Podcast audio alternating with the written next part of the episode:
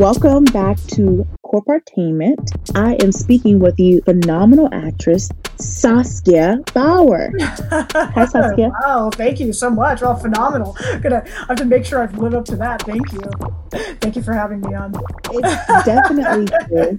You and I had a chance to connect off the mm-hmm. recording and kind of collect some ideas together. And I wanted to kind of elaborate on some of the points you made earlier and share that with the audience, who are probably people that work nine to five jobs and are interested in getting to the creative industry, but may not really know how to do that. I remember you were just sharing a little bit of background with me um, about um, your dad being a professor of chemistry at U C L A. Yes. Improv has helped you a lot. You had a day job, side job as an actress as well too. And yeah, I just kind of want to learn a little bit about your background and how you got started into acting. Yeah, in the sure. First place. I'd love to share that. Uh, you know, I had kind of a non-traditional path to acting. I actually was born and raised in Los Angeles, youngest of five kids. I started out in ballet. Um, I started dancing nice. when I was four and loved it. Loved ballet. I unfortunately dropped it after ten years of practice. You know, as a teenager, I kind of developed other interests, and I always wanted to be an actor uh, from the time I was four. I knew I wanted to do something in the performing arts. I knew I wanted to do something where I could play, you know, because I really enjoyed playing. And I, you know, as many of us do, encountered some issues in my childhood, you know, familial issues, you know, issues with bullying, and developed some really severe self-esteem and doubt, mm. as, as many of us do. And many of us go through that. So I didn't pursue what I wanted to do because I was afraid. Yeah. And I was afraid of failure. I was afraid that I wouldn't be... Uh, couldn't do it. I mean, I, I didn't look the right way. I grew up in Los Angeles in the eighties, which was a very different time. I mean, it was, it was, uh, there was a certain type in Hollywood that was kind of successful, but I was very wrong about that, as I learned later. Um, I came into acting in my thirties when I was living in Santa Cruz. I had been uh, working in corporate jobs, worked for small startups, worked for bigger companies, mid-level companies, always had been an administrative person, had um, had kind of directed my focus towards that. And I was really upset in, in my mid-thirties. I had a week of just nonstop crying and despair that I didn't do with my life what I wanted to do. So a dear friend of mine at the office where I was working uh, provided me with a flyer to an improv workshop in Santa Cruz. At the time, it was with David Rosowski, who is a phenomenal master improv technician. He's one of the founders of Second City in, in Chicago. I didn't know who he was at the time, but I got to take this, you know, for forty bucks, I got to take this master workshop with this incredible man. And it really just blew everything apart for me. I was like, oh, wait a minute. I can do this. This is for me. There were all different types of people in the class. There was older people, younger people, a full cross-section. And I went, oh, wait a minute. This is not just reserved for certain people. This is for everyone. And this is for me too. So that's how I, I came back in, was actually through improv. And I, I joined, I was a member of several improv groups in Santa Cruz. I was in Santa Cruz a long time. And Santa Cruz is a big improv town. And I also got to take a lot of improv classes while while I was there with uh, two amazing women, uh, Clifford Hender- Clifford Henderson and Dixie Cox, uh, who run an improv training, uh, the Fun Institute there. And it was a lot of fun. They were great. And I remember Dixie saying to me, oh, girl, this is in your blood. You got to do this. Wait, I was going to, I'm I'm thinking in my mind, I'm like, how were you able to do that and work at the same time? At this time, were you working corporate? I was, I was, I was still working corporate. Um, I still had my nine to five office job. And actually, funny, funnily enough, as you mention it, I was in a six figure job at the time. I held a job of, of some esteem there. And I kind of knew in the back of my mind that if I was going to pursue acting, that I was probably going to have to let that job go and go for a position where there was a little less demands. There were less demands on my time. Because that was a job where I kind of knew, like, I'm not going to be able to pursue this and this this particular career at the same time. So I did end up leaving that position. I've been really, really lucky in my corporate life to have been mentored by phenomenal women, just amazing women who were just so nurturing and so kind to me. And I got to work a position where I got to leave, you know, at when my, sh- when I was done with my day, I left. I was in rehearsal at the time for the very first play I was ever in, which was Sound of Music. Um, had a very small part in that, but it was great. And uh, I knew that, again, I was going to have to minimize one area of my life. And, and that involved, that did involve taking a pay cut. And that's okay, because I was still able to budget it so that I could pay my bills and, and keep my housing. And there is this balancing act that comes with being an actor that, you know, one of my dear friends, Jeffrey Weissman, who's a wonderful human being up here in the Bay Area, um, you know, he told me, I remember him, you know, when I, about three years ago, when I was really starting to put, really put myself forward in this career, he told me, you know, listen, you're not, you're not going to make a lot of money. And in fact, you're going to spend. And then another dear friend of mine, Tim Niffen, who's a wonderful actor up here, you know, told me, you know, you're going to spend money. You're going to have to, because, you know, just know that when you're going out on auditions, you're going to pay for parking. You're going to have to maybe get a meal while you're out and about auditioning. You're going to have to pay for gas, wear and tear on your car. Uh, you're going to pay for subscriptions to Casting Networks and Actors Access and, and Backstage.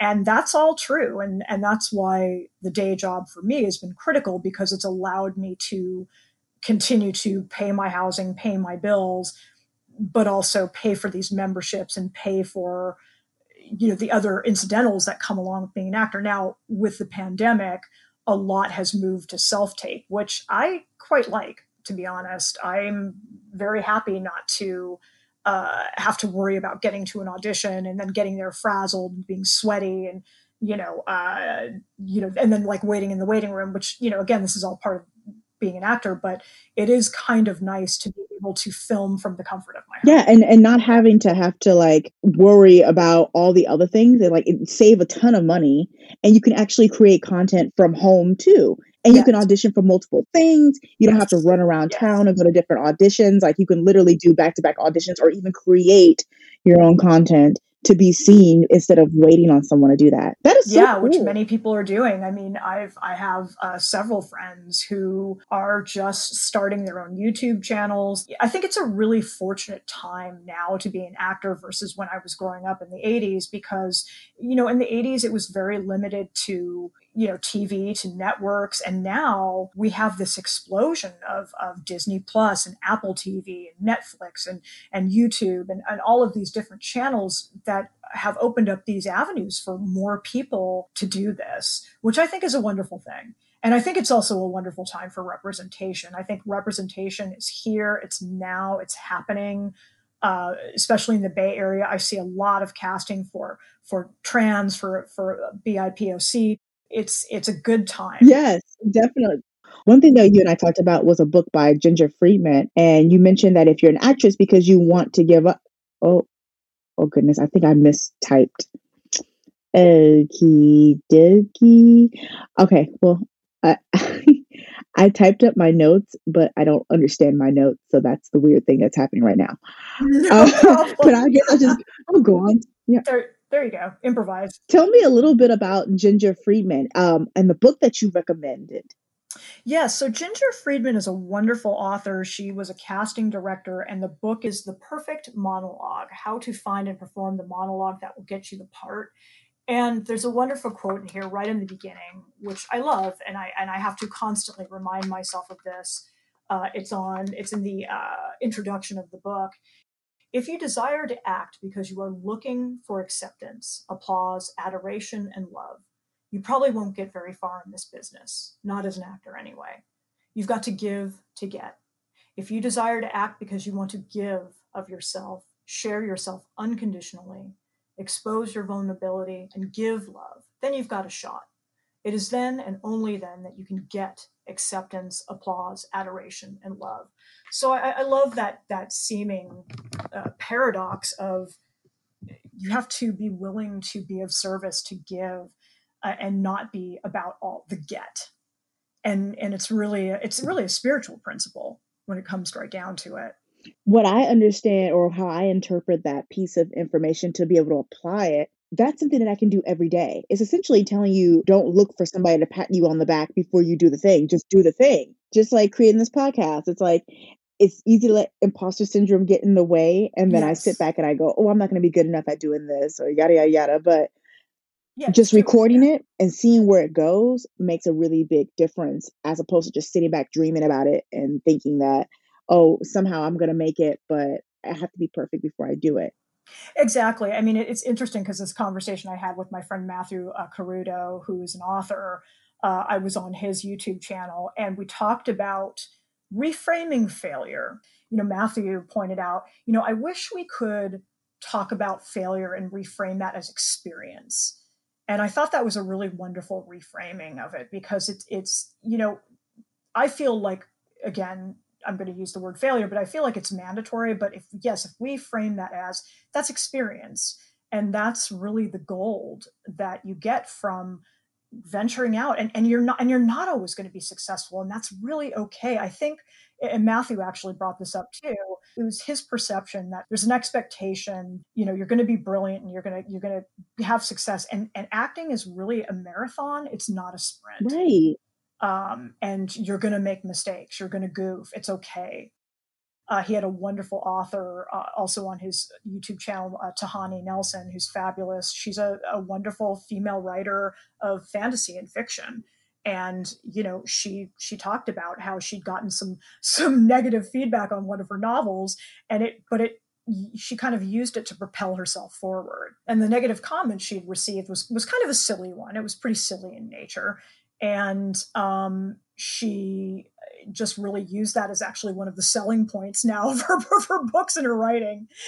And I apologize. I, I shouldn't, I shouldn't, I have to apologize. I probably shouldn't say female writer. I should probably just say writer, because I know there's this kind of, this need to sort of, uh, you know, identify women as such, as though they can't, you know, we don't refer to people as male writers. So apologies for that. I don't want to refer that way.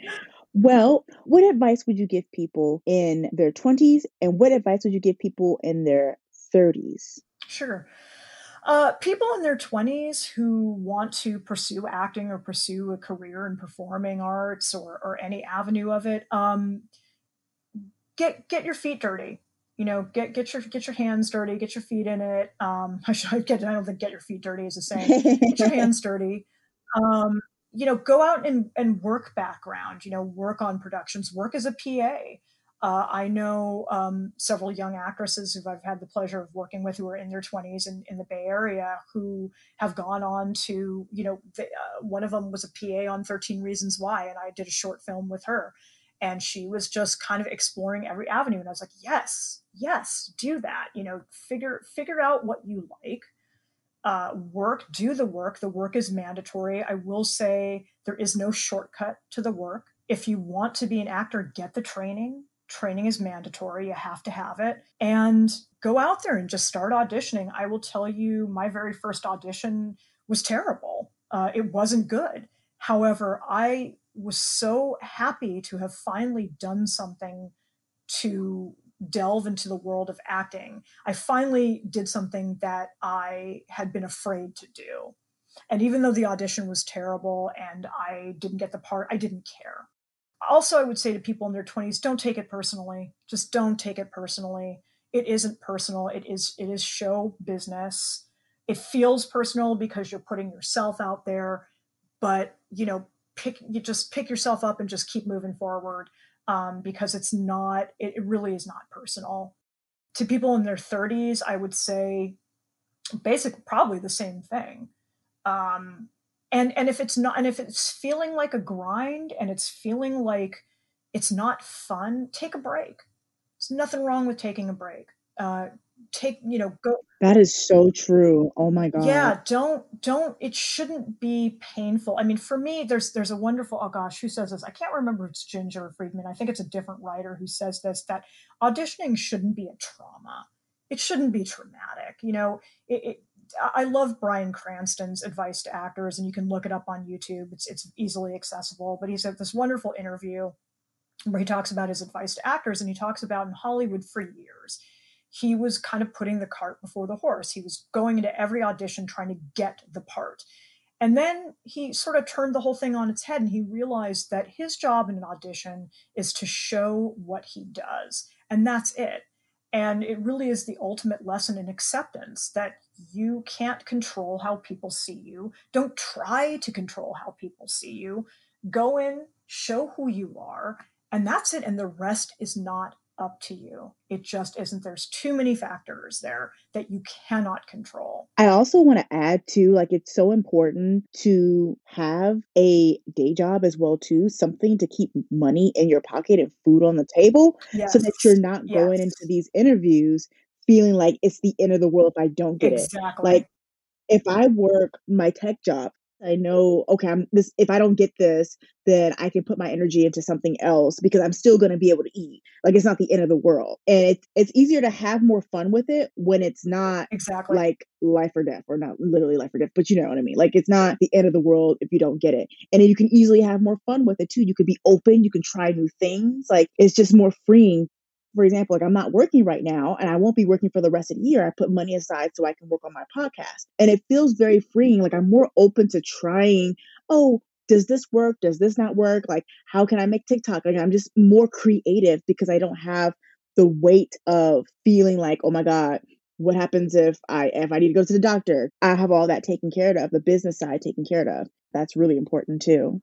And thank you for bringing that up. That's a really important point that you mentioned. You know, when I when I started to embark upon this at a more professional level five years ago, had a conversation with my friend Juan Carlos, who's a stand-up comedian and, and actor in the Bay Area and wonderful guy. And he told me, you have got to have a day job. You know, that was one of the first things he said to me, because when you go into the audition room and you're desperate, casting directors will feel that a mile away. If you come in there with that desperate energy, you are going to repel people. Um, that is not, you know, casting directors pick up on it. They they pick up on it in the room. You know, these these guys are seasoned. You know, they they see a lot of people. They know, you know, and if you're desperate and you're coming in with that desperation energy, you know, that's not going to probably book you the role unless it's for a desperate part. You know, unless you're unless you're in there playing a desperate woman or man.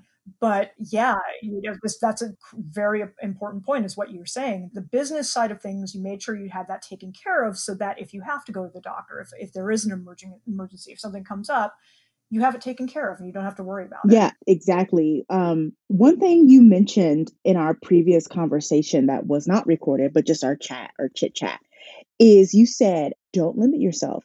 No one is like you. You are unique. And I remember I heard some celebrities say this exact same thing. And that's actually like your superpower is the fact that you're unique. You bring your own unique vibe, your own unique perspective to the table. So can you tell me a little bit about how you were able to provide your own unique perspective and your own experience to the acting industry and how that's helped you? You know, I think I have the benefit of being something that's been a benefit for me is being a little bit of an older actor, having some life experience behind me that, and, and not to say that you don't have it, you know, you absolutely have it still in your twenties and your thirties, and not, not, not um, denying no, yeah. that. But for me, I've been able to take some, some experiences. I, I worked on a short film recently, uh, about a month ago, playing a woman who um, initially you think that she's been abducted, and then the story, there's a twist. And for me, mining things that had happened to me that were very painful as a kid, that actually ended up being something unique that I could bring to the table. Now, I'm not saying, you know, you have to be careful with that. I'm, I'm not saying, you know, uh, telling people to go, you know, go into the dark, necessarily the dark recesses of their mind.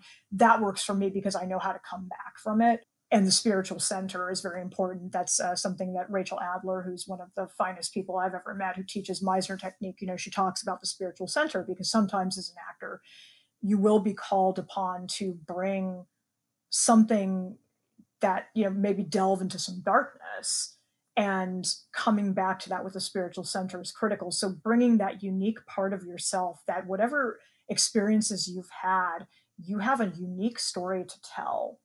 And nobody can tell that story like you can. So yeah, don't don't compare yourself to other people. Don't compare your insides to their outsides when you're in the audition room.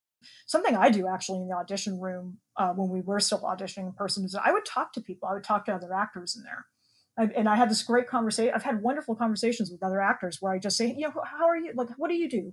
Like, what do you love? Like, what's important to you? Just, you know, it gets me outside of myself and it helps me connect with somebody, because I think also acting is so much about connection.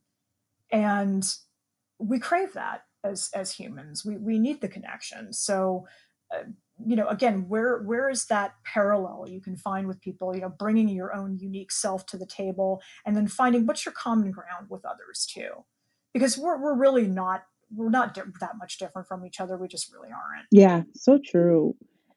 Okay, and so my final question is this: is actually, you're going to ask a question, and what I think I'm going to start doing is, for each person that I interview, at the very end of our interviews, I'm going to have you guys ask a question to the next person.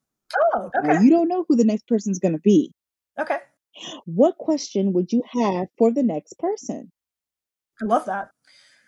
Um, let's see. Let me. I want to make this a good one because this is great. I love this. Um, what a, and what a great idea. Um, what's the most most important thing to you in your life?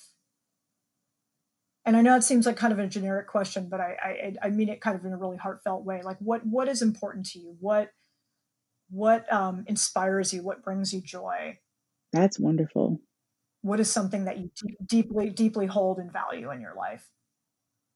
Related to the creative arts, or just in general? Anything, anything. Okay. All right.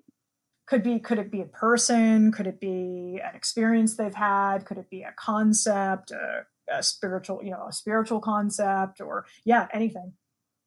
Where can people find your creative work? People can find me at w w w dot saskia baur dot com. That's S A S K I A B A U R dot com. You can also find me on I M D B. Just type in my name, Saskia Bauer. And uh, you can also just Google search me, because both of the I M, both I M D B and my website will pop up if you Google search me. And you can also find me on Facebook. My Instagram handle is Saskia M E Bauer. Uh, that's not me being egotistical. My middle initials are M for Mary and E for Edward, so it's, it's actually Saskia. My middle initials Saskia M E B A U R dot com. Well, Saskia, thank you so much for taking time to speak on my podcast. Thank you so much. It's such a pleasure to talk to you. And, and I'm, I'm yeah, grateful to for the opportunity to connect with you. And thank you. It really, really was a pleasure. It was so great to have you on. I learned so much. Thank you, Amara. Thank you. If you find the Corporatainment podcast valuable, there are a few ways you can help support us. You can leave a review with your podcast app, subscribe to the channel, or share our podcast on social media with your friends. My goal is to eventually use this podcast as a launch pad to creating movies and music. It would be so cool to have you along during that journey. If you like our content and want to help it grow professionally, please consider becoming a regular supporter on Patreon at patreon.com slash corporatainment. Your financial donations will help to make this dream possible. On our Patreon page, we offer early episodes, list your name on our YouTube episodes, and more. To all of you who have shared, left a comment, and subscribed to our Patreon, thank you so much. And to all of you listening now, thank you for joining, and we'll see you all on the next episode.